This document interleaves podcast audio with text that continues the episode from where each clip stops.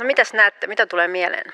No tässä on tämmöinen oletettavasti pohjoinen maisema ja sitten on tämmöisiä henkilökuvia, kasvokuvia siellä maisemassa saamelaispuvuissa. Niin, tässä on pohjoisen subarktinen, arktinen maisema ja vaan niin kuin vanhoja arkistokuvia saamelaisista tässä maisemassa.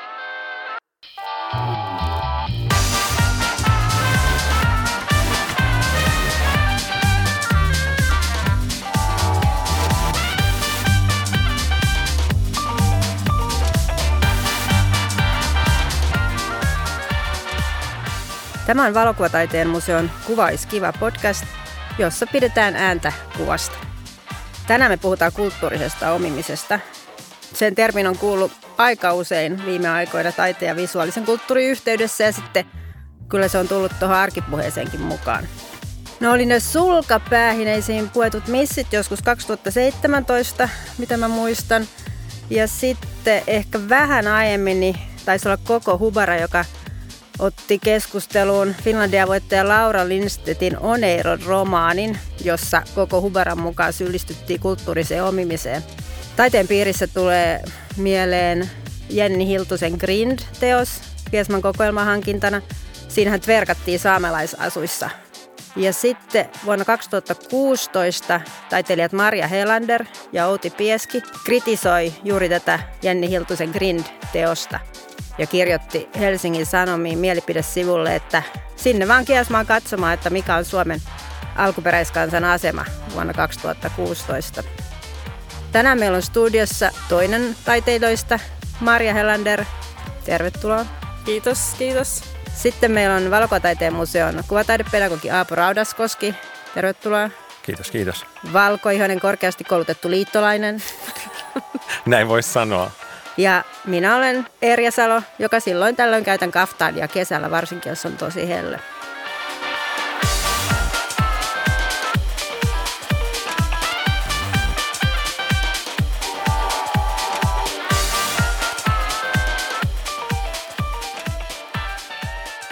Marja, mitä hyvin sä muistat tuon Jenni Hiltusen Grint-teoksesta käydyn keskustelun silloin vuonna 2016?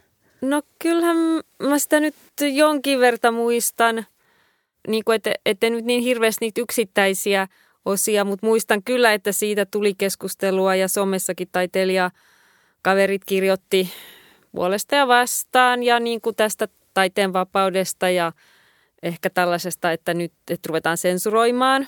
Ja muistan sitten myös tämän niin kuin Kiasman vastauksen. Sieltä suunnalta sanottiin, että teoksessa ei ole kyse saamelaisuudesta. Ja mä tässä niin kuin mietin tätä nyt, kun tiesin tulevani tänne podcastiin, että mitä siinä niin kuin tavallaan sitten tapahtui tästä Kiasman vastauksesta. Niin mä jotenkin itse ajattelen, että siinä tavallaan nyt törmäsi niin kuin kaksi eri näkökantaa, että mä niin kuin ymmärrän kyllä, että esimerkiksi monet suomalaiset ajattelee, että, että saamelaiset on oikeasti vaikka suomalainen heimo, että ne ei ole oma erillinen kansa. Niin mun mielestä tässä ehkä tuli nyt niin kuin tämmöinen idea, että, että suomalainen valtakulttuuri, länsimäinen valtakulttuuri, niin ehkä ajattelee, että no tässä tämmöinen saamelaisen kansallispuvut tai feikit tai oikeat on siinä niin kuin vaan tämmöinen niin kuin osa sitä teosta irrallisena elementtinä. Mutta sitten tavallaan ei nähdäkään sitä niin kuin sit tällaisen vähemmistön, eli meidän saamelaisten näkökulmasta, mikä taas on se, että jos siinä teoksessa tai missä tahansa on niin kuin saamenpuku tai osia saamenpuvusta, niin meille siinä on heti kysymys saamelaisuudesta. Että se on niin, niin, kuin niin tärkeä osa meidän identiteettiä. Että mä niin kuin muistan tätä vastausta, että me oltiin ihan, että miten tässä ei mukaan kyse saamelaisuudesta. Mutta mä myös ehkä sitten ymmärrän, että, että monesti ajatellaan, että taide tai taideteos on joku tuolla tyhjössä lilluva tämmöinen kappale ilman mitään niin kuin yhteyttä mihinkään ympäröivään yhteiskuntaan tai yhteiskunnalliseen tilanteeseen. Että, että siinä mielessä – tässä musta niin kuin mentiin vähän niin kuin, no mun näkökulmasta harhaan tässä Kiasman vastauksessa, että, että tässä ei ole kyse saamelaisuudesta. Että saamelaisille siinä oli kyse saamelaisuudesta. Mutta että tässä oli just mun mielestä tämmöinen vähemmistön näkökulma ja sitten valtakulttuurin näkökulma törmäs. Onko sillä mitään merkitystä, että se hankittiin Kiasmaan, joka on osa meidän kansallisgalleria, joka tallentaa meidän yhteistä taiteen kulttuuriperintöä ja Jenni Hiltusen Grin-teoksesta tuli kokoelmateos. Liittyykö tämä myös tähän keskusteluun? Joo, mehän itse asiassa Outin kanssa ei niinku kritisoitu itse asiassa sitä ö, Jennin teosta. Että se ei ollut se meidän kritiikin pointti, vaan se, että Kiasmo on hankkinut sen. Tavallaan legitimoinut sen sitten osaksi tällaista kansallista kanonia. Ja näimme siinä siis nämä tosi ongelmalliset kohdat sitten taas niinku saamelaisesta näkökulmasta. Että mm, joo, että tämä oli ehkä se, ehkä se niinku meidän – meidän pointti siinä, että just tämä niinku tää teoksen hankkiminen sinne kokoelmiin. Että, koska sittenhän meitä myös todellakin sit sanottiin, että me niinku tällaista sensuuria kannatetaan tai että taiteen vapaus on uhattuna, niin ei me niinku missään nimessä sanottu, että kukaan ei saisi tällaista tehdä. Että et kyllä mä niinku ajattelen, että kohan nyt ei suunnilleen lähde ihmisiä murhaamaan, että nyt pitää tämmöiset perusihmis- ja eläinoikeudet – niin kuin voimassa ja ehkä nykyaikana ympäristöoikeudetkin on aika tärkeät, niin että sä voit tehdä taidetta mistä aiheesta vaan. Et siinä mielessä mun mielestä taiteen ilmaisuvapaus on ihan voimassa, mutta että totta kai vähän niin kuin sananvapauskin, että sit mitä sä sanot tai mitä sä teet, niin sit voi olla, että, että siitä sit joutuu niin kuin, en nyt sano tilille, mutta perustelemaan sit tarkemmin, että, että voihan nyt vaikka tehdä Pekka ja Pätkä N-sana, osa kaksi – tai vaikka tehdä jonkun teoksen, missä on blackface, mutta niin kuin valkoisena ihmisenä, mutta että mä luulen, että sitä ei kukaan kiellä. Mutta että esittääkö sitä teosta kukaan tai minkälaisen vastaanoton se saa, niin se on sitten eri asia. Jos nyt leikitään Aapo, että sä oot tämmöinen niin kulttuurisen omimisen poliisi, virallinen valvoja. Apua.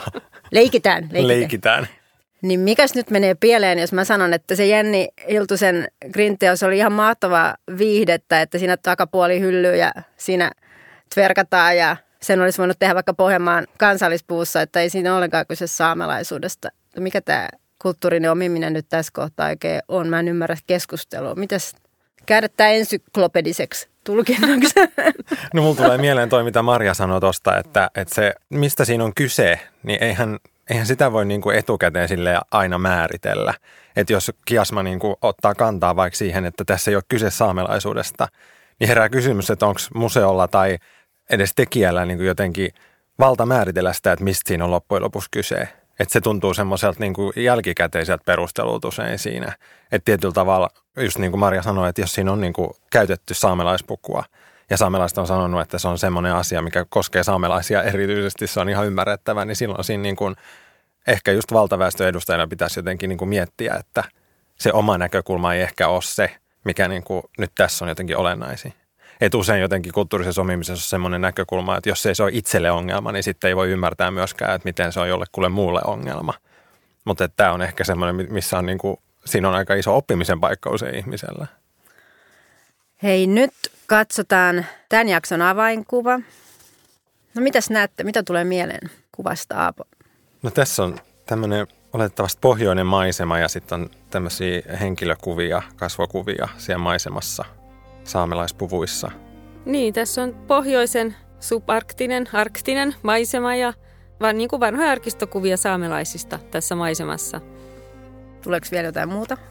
Niin tässähän on niin kuin sarja tästä Jorma Purasen, tai siis kuva Jorma Purasen sarjasta, missä hän sitten oli käyttänyt näitä vanhoja arkistokuvia, käynyt muun muassa Ranskassa museossa – ja tota niin, tuonut tavallaan sitten ne henkilöt niille paikoille, mistä he oli sitten lähteneet täällä Pohjois-Skandinaviassa. Ja itse asiassa, kun Jormahan niin kuin oli tehnyt tai teki silloin tosi paljon töitä saamelaisten kanssa. Että hän oli esimerkiksi tässä Peivas saamelaisteatterissa, kuvasi heitä ja teki sarjaa heidän kanssa, että ja hän niin kuin todellakin sitten oli yhteydessä niihin ihmisiinkin, kenen sukulaisiin näillä seuduilla asui. Että tämä oli tämmöinen niin kuin mun mielestä niin kuin tehty saamelaista kulttuuria kunnioittain ja yhteistyössä myös osittain saamelaisten kanssa. Käsittääkseni näin, vaikka ihan hirveän tarkkaan on tähän kuvamistapahtumaan perehtynyt, mutta että ainakin mä ajattelen, että Jorma Puranen kyllä niin kuin tiesi, mitä oli tekemässä ja lähti sillä tavalla niin kuin tällaisesta kunnioittavasta ja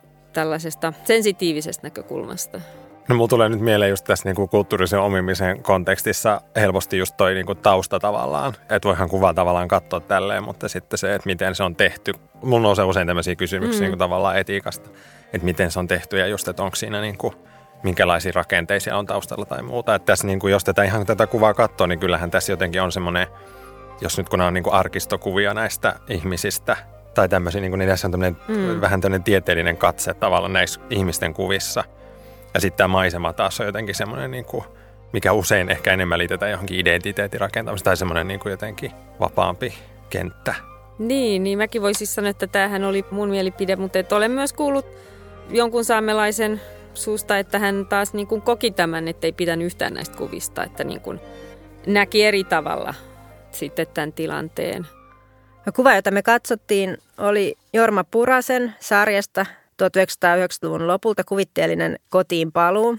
Ja sen sarjan taustallahan on tämmöiset 1884 otetut 400 lasinegatiivia tämmöiseltä antropologiselta reissulta, jonka tarkoitus silloin aikoinaan oli tutkia saamelaisia, mutta vaan tämmöisenä luokittelutilastoina. Eli se tehtiin ihan toisenlaiseen tarpeeseen kuin nyt sitten Jorma Uranen tämmöisessä nykyvalokuvan interventiossa Pariisilaisen museon arkistoon.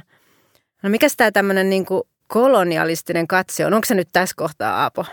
Ehkä mä jotenkin mietin just tota, että jos miettii kulttuurisen omimisen näkökulmasta, niin aika usein just se tekoprosessi on niin kuin sellainen, mihin kääntyy tavallaan katseet, että se kolonialistinen katse on niin semmoinen tietynlainen niin kuin työkalu ehkä, tai postkolonialistinen katse, niin huomata tietyllä tavalla se, että määrittääkö sitä katsomaansa asiaa niin kuin jotenkin etuoikeutusta näkökulmasta.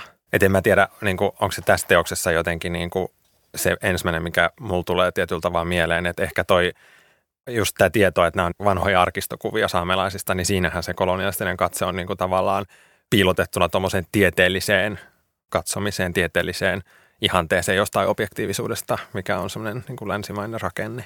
Voiko siitä ikinä päästä eroon tämmöisenä valkoisena länsimaisena naisena, joka edustaa valtaväestöä? No mä ajattelen just sillä tavalla, mitä mä niin museopedagogin työssäkin usein kiinnitän huomiota siihen katseeseen, että, että se tarvii aika paljon semmoista tilaa niin kuin ymmärtää se oma positionsa tietyllä tavalla ja sehän voi olla niin kuin tosi pitkäkin prosessi ja usein niin kuin valkoisille kiusallinen tai vaikea prosessi. Ja sitten on tämmöisiä kaikkia niin kuin käsitteitä tavallaan niille tunnereaktioille, että mitä tulee, että on valkoinen syyllisyys tai, tai tota, valkoisen pelastajan kompleksi tai muita tämmöisiä, miten siihen usein reagoidaan siihen tilanteeseen, siihen omaan etuoikeuteen. Mutta jotenkin ehkä, että jos rakennetaan semmoista tilaa, missä ihmiset pystyisivät niin ehkä valkoiset keskenään pohtimaan, että mitä he voi tehdä, ettei tietyllä tavalla olisi semmoista niin konfliktitilannetta sitten siinä, että pitäisi jotenkin niin suoraan nyt pysty perustelemaan, että miksi mä olen nyt sortanut ihmisiä esimerkiksi tai ajatellut tai katsonut heitä tällä tavalla. Niin jos siihen tulee sellainen pieni tila väliin, missä on niin mahdollisuus pohtia sitä ja oppii lisää, niin kyllä mä luulen, että siitä niin kuin pystyy ainakin hitaasti liikkumaan eteenpäin. Rakennatko tällaisia tiloja sun omissa kohtaamisissa? Toiv- toivon mukaan. Kyllä mä jotenkin niin kuin ajattelen, että jos ihmisillä antaa niin kuin Ehkä se on vähän optimistista joskus, mutta jos ihmisillä antaa niin kuin mahdollisuuden ikään kuin olla jotenkin parempi. En mä tiedä, onko se jotenkin hirveä idealistista mm. puhetta, mutta että olla parempi, niin kyllä siihen niin kuin tulee usein ehkä ihmiset tarttuneeksi.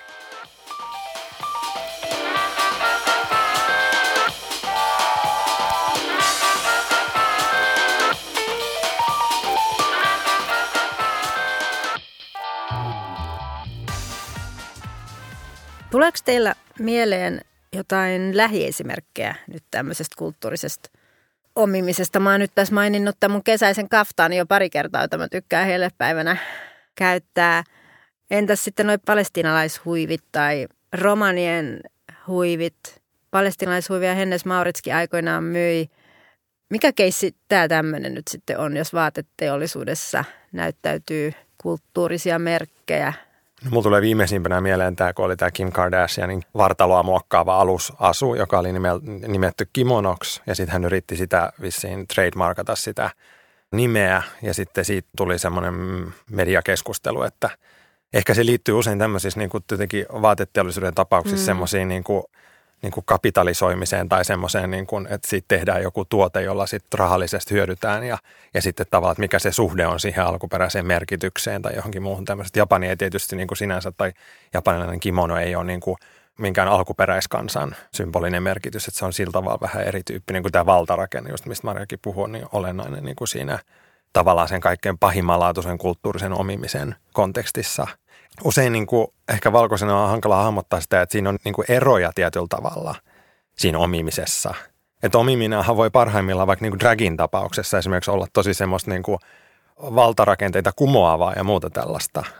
Että kyllä mä niin kuin joskus puhun vaikka opastuksilla siitä, että mä omin jonkun valokuvan tämmöiseen niin kuin sukupuoli- tai seksuaalivähemmistön näkökulmaan. Mutta sitten se, että jos omitaankin jonkun niin kuin vähemmän etuoikeutetun ryhmän merkityksiä ja niillä tehdään vaikka rahaa, niin ehkä se on semmoinen, niin kuin, missä hälytyskellot usein pitäisi soida. Niin tietenkin tämmöinen tavallaan vaihto ja lainaaminen on eri asia kuin ehkä tämmöinen appropriaatiot, siis tämmöinen tavallaan myös niin kuin ihan varastaminen tai että mikä siinä on se hyötynäkökohta. Ja varmaankin just se, että, että onko kyse sitten valtakulttuurit vai, vai vähemmistöt, nyt ihan vaikka alkuperäiskansat tai seksuaaliset vähemmistöt tai ihan siis sinänsä mitkä vaan. Että, että mäkin joskus mietin tässä just tästä Jenni Hiltusen grindistä, että jos hän olisi tehnyt niin kuin saman esimerkiksi romani naisten puvussa, niin mä oon aivan varma, että ei sitäkään olisi niin kuin mitenkään villasella painettu. Onko se sitä mieltä, Maria, että, että saamelaistaiteilijana se on sun velvollisuus edistää saamelaisten asioita? Tota niin, Tai purkaa stereotyyppejä? Niin. No joo, tietyllä tavalla kyllä. Et totta kai se on sitten rasittavaa, jos sit aina on vaan niin kuin oman etnisyytensä edustaja ja aina niin kuin joutuu olemaan tällä tavalla valistaja, että aina kertoo samat asiat. Että mä kävin itse asiassa nyt tuolla YK-alaisessa VIPON, joka on tämmöistä maailman kulttuurista perintöä käsittelevä elin, niin tota siellä pitämässä semmoisen puheen, niin silti joutuu niin kuin heti taas kertoa kaikki perusasiat, että missä me asumme ja kuinka monta meitä on ja meillä on oma kieli ja kulttuuri ja vaatteet ja näin. Niin sitten tietty, että jos se nyt on koko ajan sellaista, niin tietenkin sitä itsekin rupeaa vähän väsähtää ja tosiaankin, että on nyt muutakin kuin saamelainen. että sinänsä kaikki kunnia tämmöisille nuoremmille saamelaisaktivisteille, jotka niin kuin jaksaa, jaksaa tehdä tätä hommaa päivästä toiseen paljon enemmän kuin mitä itse esimerkiksi. Aapohan tuossa äsken sanoi, että sen katseen tavallaan voi omia tai tietyllä katseella voi omia teoksen itselleen, mutta milloin sitten mokaa? Ja mitä sitten pitää tehdä, jos tulee paha kulttuurisen omimisen moka? Aapo, kolme Kolme, kolme pointtia vaan. kolme asiaa, jotka pitää sitten tehdä. No ensinnäkin Paitsi jotenkin, pyytää anteeksi. Niin, siis anteeksi pyytäminen on hirveän keskeinen mun mielestä siinä. Ja oppimisessa ylipäätään, että jos niinku tekee jotain eettisesti väärin, niin eikö siihen kuulu tavallaan semmoinen anteeksi pyytäminen. Ja se on tietysti iso prosessi, että mitä se tarkoittaa. Että sitten täytyy ymmärtää mm. myös sitä asiaa, mistä pyytää anteeksi. Että se ei voi olla niinku mekaaninen. Vaikka tietysti tiettyjä tilanteita varten voi ihan harjoitella sitä, että, että kun se on usein niin kuin jotenkin valtakulttuuriedustajille ilmeisesti vaikeaa se, että jos mokaa ja sitten menee helposti puolustuskannalla, niin voihan sitä harjoitella, että mitä sanoo. Siis ihan semmoista mantraa, että jotta saa sitten sen tilan niin kuin myöhemmin miettiä sitä, eikä joudu niin kuin tavallaan semmoiseen tilanteeseen, että tulisi niin kuin pahentaneeksi jotenkin sitä, mitä on jo tehnyt jollekin tietyllä tavalla huonommassa asemassa olevalle. Mutta ehkä se, mikä tuossa on niinku semmoinen tausta-ajatus tavallaan, että olisi joku semmoinen niinku yksi tietty ratkaisu, mitä voi soveltaa kaikissa tilanteissa, mm. niin se on ehkä se ajattelutavan ongelma justi, että olisi jotkut kolme pointtia, mitkä voisi aina katsoa, että no, jos näin ei nyt täyty, niin sitten ei ole eettisesti ongelmallinen tilanne, vaan ehkä nimenomaan semmoinen, että että ei sitä tarvitsisi niin siltä vaan universalisoida, vaan voisi miettiä, että voisi kuunnella ihmisiä jotenkin niin kuin kunnioittavasti keskustella ja olla silleen, että jos joku nyt vaikka sanoo, että hänestä tuntuu joltain, niin tarviiko sitä niin kuin vastaan lähteä heti argumentoimaan esimerkiksi. Se on mun mielestä niin paljon siinä tilanteessa ja semmoisessa tavassa kommunikoida, että ehkä se, miten nykyään kommunikoidaan, niin se usein pahentaa tämmöisiä keskusteluita, koska ei tietyllä tavalla keskitytä siihen ihmisten kuuntelemiseen ja sitä kautta oppimiseen niin saatetaan loukkaantua tai puolesta loukkaantua tai sitten mm. aletaan nimenomaan väsyä johonkin keskusteluun, vaikka se olisi kuinka tärkeä. No sitten vielä on kulttuurinen omiminen ja sitten on kulttuurista oppiminen. Mitkäs nämä kaksi juttua on, Apu? Ehkä toikin liittyy vähän sellaisiin tapoihin, mitä länsimaissa usein on, että jotenkin ajatellaan, että vaikka tämä oppiminen tai ehkä vielä semmoinen niin kuin jotenkin hyvän tahtoinen lainaaminen on semmoista tosi niin kuin – euroamerikkalaisen valtakulttuurin osa tämmöisiä tapoja ja se on usein tosi kolonialistista, jos siinä mielessä, että ajatellaan, että tässä on meidän kulttuuri, että ottakaa tämä ja nyt mä voin ottaa niin kuin teidän. Niin kuin Blockfest otti räpin.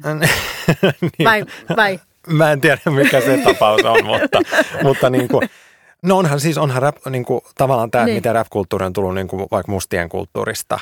Ja sitten tietyllä tavalla se, että miten valkoiset äh, ison profiiliartistit Yhdysvalloissa niin kuin omii niitä tavallaan katuuskottavuuden elementtejä vaikka siitä mustasta kulttuurista. Et en mä nyt tiedä, voiko sitä silloin niin kuin ihan mm. lainaamiseksi sanoa.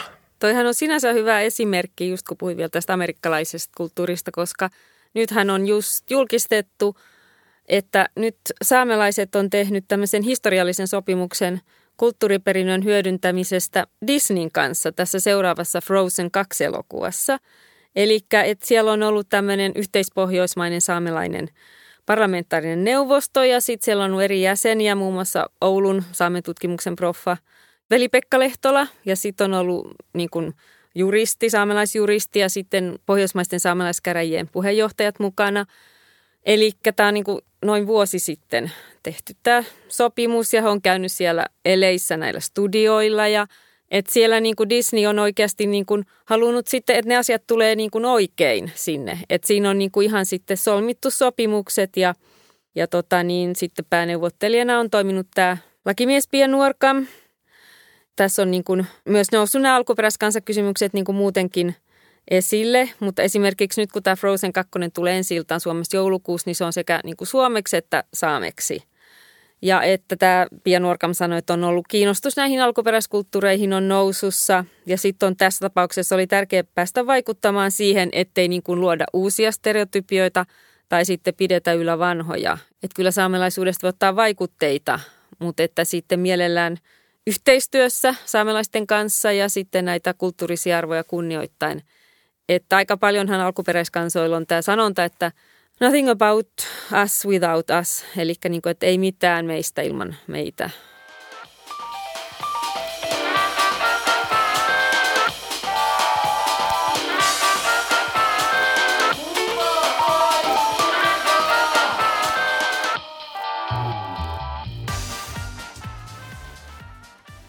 Kuunnellaan tähän väliin pätkä Valokuvataiteen museon äänitearkistosta – Tämä äänitys on vuodelta 2014 ja siinä valokuvaaja Mikko Savolainen puhuu työstään romaniyhteisöissä.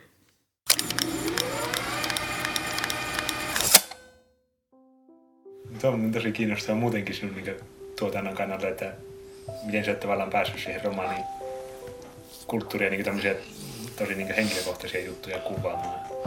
No mähän on käynyt, käynyt kymmenissä, jos ei sadoissa kodeissa ja tota, mä oon aina hyvin pärjännyt ja joidenkin kanssa ihan suorastaan ystävystynyt. Joo. Niin kiiru, kiiruvedelläkin, niin kun silloin oli taas tuo Gröforsin viki oli kudikaana, niin tota, mä olin heillä yötä ja monet kerrat ja äh, mulla ei oikeastaan romaneista muuta kuin hyviä muistoja. Joo. Hyviä muistoja ja tota, olen sitten joskus yrittänyt antaa jotain takaisinkin myös parille perheelle järjestin uuden asunnon, kun niillä oli aivan hirveä, hirveä asunto jossain purkutuomion alaisessa talossa. Ja otin yhteyttä tota, kaupungin sosiaalitoimeen ja, ja mä tein silloin tätä UNESCO, UNESCO, UNESCO-projektia. Yeah No ei se meidän kannalta mikään UNESCO-projekti ollut, mutta se oli UNESCO alkuun niin helppo, helppo sitten vähän ylvästellä, että mä niin tässä UNESCOa siellä, niin, niin, silloin, silloin tota, se otettiin tosissaan. Ja. Että, että on pystynyt, pystynyt paria kolmea perhettä auttamaan. Se nyt ei paljon ole, mutta kun mulla oli yksi kohdeperhe Karhulassa, niin kun niiden kanssa juteltiin, niin sanoin, että joo, että heillä on viikon päästä hautajat Helsingissä. Ja no mitähän sitten, että mitenköhän minä voisin sinne päästä mukaan kuvaamaan. Niin ne otti yhteyttä sitten vainajan, se oli tota, se oli pojan poika tai joku tämmöinen. Ja sieltä tuli sitten myönteinen vastaus ja ja mä olinkin ainoa, no nykyään olisi varmaan kaikenlaista kameraa, mutta silloin mä olin ainoa, jolla oli kamera siellä ja, ja valkonaama. Mutta kun oli varmaan huhu heti levinnyt, että, että mä olin sen niin kuin suojeluksessa, ja, ja. niin ei kukaan, kukaan pannut hanttiin, kun mä kuvasin, eikä, eikä herättänyt mitään. Valokuvataiteen museolla on Mikko Savolaisen kuvia, jota hän on ottanut aikoinaan romani yhteisössä. Ja tässä kuultiin vähän siitä kuvaustilanteesta ja kontekstista. Mikä museoiden vastuu tämän kulttuurisen omimisen suhteen on? Meillä on tietty paljon valtaa ja me näytetään kuvia, taideteoksia. Miten me vältettäisiin semmoinen sokea piste? Miten sä Aapo, sä oot niin kuin livenä kävijöiden kanssa, erilaisten ryhmien, eri ikäisten ihmisten kanssa tekemisissä näyttelytilassa. Usein ehkä alkuperäisyhteydestä irrotettujen kuvien parissa. Tuleeko sinulle mieleen jotain no, tilanteita? Mä en tiedä, tuleeko mulla niinku museopedagogina, mulla tulee jotenkin tuosta Grind-teoksesta mieleen se, kun mä menin silloin katsomaan sitä ja kun tässä on nyt jotenkin siitä nimenomaan ehkä sit institutionaalisesta näkökulmasta kyse, että tota, et miten se oli, että jotenkin, että miten se tilanne oli, se oli semmoisessa niin vähän niin kuin nurkkauksessa projisoituna siellä ja siinä oli semmoinen vaikuttava ääni siinä teoksessa ja sitten penkki siinä edessä ja sitä pystyi katsoa ja se on niin hidastettu kuva. Että tavallaan semmoinen niin vetävä estetiikka siinä videossa. Ja sitten tämä, niin tämä kritiikki, mitä sitä teosta kohta oltiin esitetty, niin se oli niin kuin printattuna vähän niin kuin muovitaskuissa siinä penkillä vieressä. Niin mä vaan muistan jotenkin ajatellen, että mä olisin odottanut jotain niin kuin paljon isompaa, että miten se kriittinen näkökulma, joka kesken sen niin kuin, näyttelyn oli noussut, niin olisi otettu esille. Että ne oli tavallaan siinä penkillä niin kuin kopioina a Niin se tuntui jotenkin semmoiselta, että ehkä tämä esittämisen tapa nyt ei ole niin kuin jotenkin, että tämä kyllä reflektoi sitä epätasa-arvoa, mikä siinä tilanteessa niin kuin tuntuu olevan. Että jos museo esittää jotain vaikka kokoelmista jotain niin kuin ajallisesti, vaikka että on tehty semmoisena aikana, jolloin ei ajateltu jotain asiaa – niin kyllähän semmoisen voi esittää, mutta sitten just se, että, se, että siinä täytyy olla niinku aika paljon, tai jotenkin ajattelen, että siinä on ehkä niinku just sit sillä esittäjätaholla niinku paljon velvollisuutta niinku keskittyä siihen, että mietitään sitä katsetta, että miten sitä katsotaan.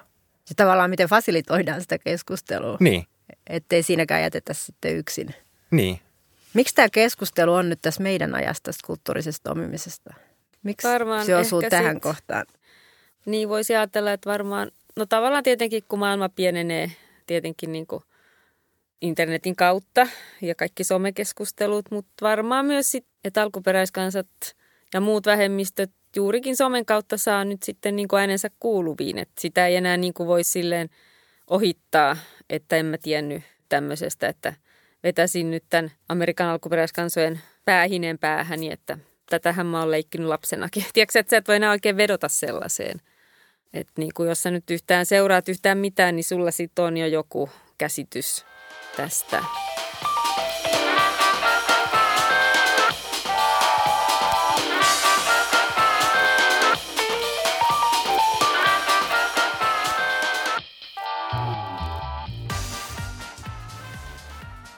Teillä on molemmilla joku oma kuva mukana. Mitä sä oot Taapo tuonut? Eli mulla on pysäytyskuva tämmöisen äh, kuluisen tubettajan kontrapointsin, eli oikealta nimeltään Natalie Winnin viimeisimmästä videosta, joka itse asiassa tuli vähän aikaa sitten. Ja tämä liittyy silleen just itse aiheeseen, että kun mä, vaikka mä nyt alussa jotenkin luonnehdittiin, että mä olen niin kuin valkoinen korkeasti koulutettu liittolainen, niin mullakin on vähemmistöidentiteetti just niin kuin mun sukupuolisuuden kautta. Ja sitten tämä drag-kulttuuri on ollut ehkä semmoinen, missä mä oon jotenkin niin kuin itse eniten törmännyt tähän omimiseen ja sehän on hirveän erityyppistä omimista kuin sitten taas niin kuin etnisten vähemmistöjen tai alkuperäiskansojen kohdalla. Eli tota, dragissähän se omiminen on nimenomaan sellainen, että se tapahtuu vaikka niin kuin sukupuolista omimista, milloin ehkä nimenomaan dragi jotenkin korostaa sitä, että ei ole niin kuin sitä alkuperäistä ja ei ole sitä, että sukupuolessa ei ole ikään kuin mitään sellaista alkuperäistä omistajuutta sukupuoleen. Eli sikäli hirveän erilainen tilanne tämmöisistä keskusteluista, jossa sitten taas tämä kulttuurinen omistajuus tai kulttuurinen huoltajuus on tietyllä tavalla selvästi jollain ihmisryhmällä. Ja Contrapointsin videot on ehkä just sen takia kiinnostava esimerkki, että hän on vielä niin kuin transnainen, joka tekee dragia ja keskustelee näissä videoissaan hyvin voimakkaasti niin kuin äärioikeistosta ja sukupuolesta ja sukupuolivähemmistöistä ja meemikulttuurista. Ja on ominut oikeastaan, että ehkä enemmän vielä kuin sitä dragia, niin on ominut enemmänkin niin kuin sen äärioikeiston käyttämän kielen ja siltä vaan niin kuin kumouksellisesti ehkä niin kuin käyttää sitä poliittisesti tätä äärioikeistoa vastaan. Mun mielestä se on tosi onnistunutta omimista ja se on niin kuin hyvä esimerkki sellaisesta niin kuin, vastuuta kantavasta näkökulmasta. Minkä kuvan sä oot, Maria, tuonut? Näytäksä meille vähän? No mulla on tässä tämmöinen kuvapari, missä on kuvia tuolta ehkä noin 60-luvulta USAsta. Ja tässä on, on tämmöinen kuva, että toisessa kuvassa on tällaisen alkuperäiskansan lapsia pulpetissa, tukat lyhyinä, ihan tällaisissa koulupuvussa. Ja sitten toisessa kuvassa on kans jostakin 50-luvulta on sitten tällaisia valkoisia amerikkalaisia lapsia leikkimässä, niin sanotusti varmaan intiaania ja länkkäreitä, sulkahatut päässä. Ja sitten tässä kuvassa niin kuin kysytään, että miksi toiset saavat pukeutua näihin asuihin ja toiset ei. Että vielä niin kuin ihmetellään, että miksi puhutaan tästä kulttuurisesta appropriaatiosta. Eli tavallaan se idea on, on just tämä, että nämä alkuperäiskansanlapset, niin kuin Suomessakin, on saamelaisia lapsia kielletty vielä 60-luvullakin puhumasta äidinkieltä koulussa. Ja sinne jouduttu ihan ummikkoina ja rangaistukin, jos puhuu äidinkieltä eikä ole saanut asuntolassakaan puhua. Että on ollut ihan nämä asuntolat, että lapset on ollut siellä koko lukuvuodet, pääset ehkä jouluna kotiin ja olisiko pääsiäisenä.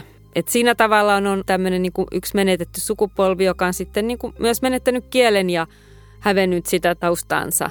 Niin siihen nähden niin kuin, ehkä tämä on musta semmoinen osuva kuva, että mitä esimerkiksi tämmöinen saamelaisen pukukin, että se kantaa sisällään myös sit kaikki tällaiset koko sen kulttuurisen historian ja sen kansan munkin historian, että missä on ollut just, että on viety maat ja, ja otettu kieli pois, siis koko tämä assimilaation historia.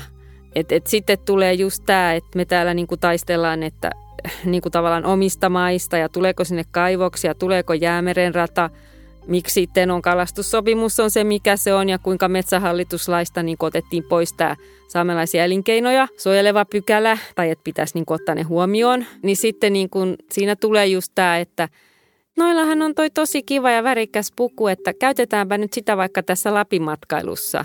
Mutta sitten kaikki muut oikeudet ja kaikki tämmöiset niin myös vastoinkäymiset ja surut, niin niistä ei haluta tietää mitään, tai että vaikka Suomen valtio ei sitten tätä ILO 169 ratifioi. Että niin kuin kaikki tämmöiset liittyy niin paljon siihen, että joku kulttuurin tämmöinen näkyvä tuote on muutakin kuin esimerkiksi pelkkä vaate. Kiitokset teille, Maria Helander ja Praadaskoski. Kiitos, kiitos. Kiitosta sinulle ja teille. Kuuntelit Valokuvataiteen museon Kuvais kiva podcastia, jonka löydät Valokuvataiteen museon sivulta www.valokuvataiteenmuseo.fi kautta podcast ja Spotifysta ja Apple Podcasteista. Ja lisäksi meillä on nykyään palauteboksi, eli palaute ois kiva. Ja jos haluat nähdä näitä kuvia, mistä me juteltiin ja muuta aiheeseen liittyvää kuvastoa, niin löydät ne Valokuvataiteen museon sivulta www.valokuvataiteenmuseo.fi kautta podcast. Kiva kun kuuntelit!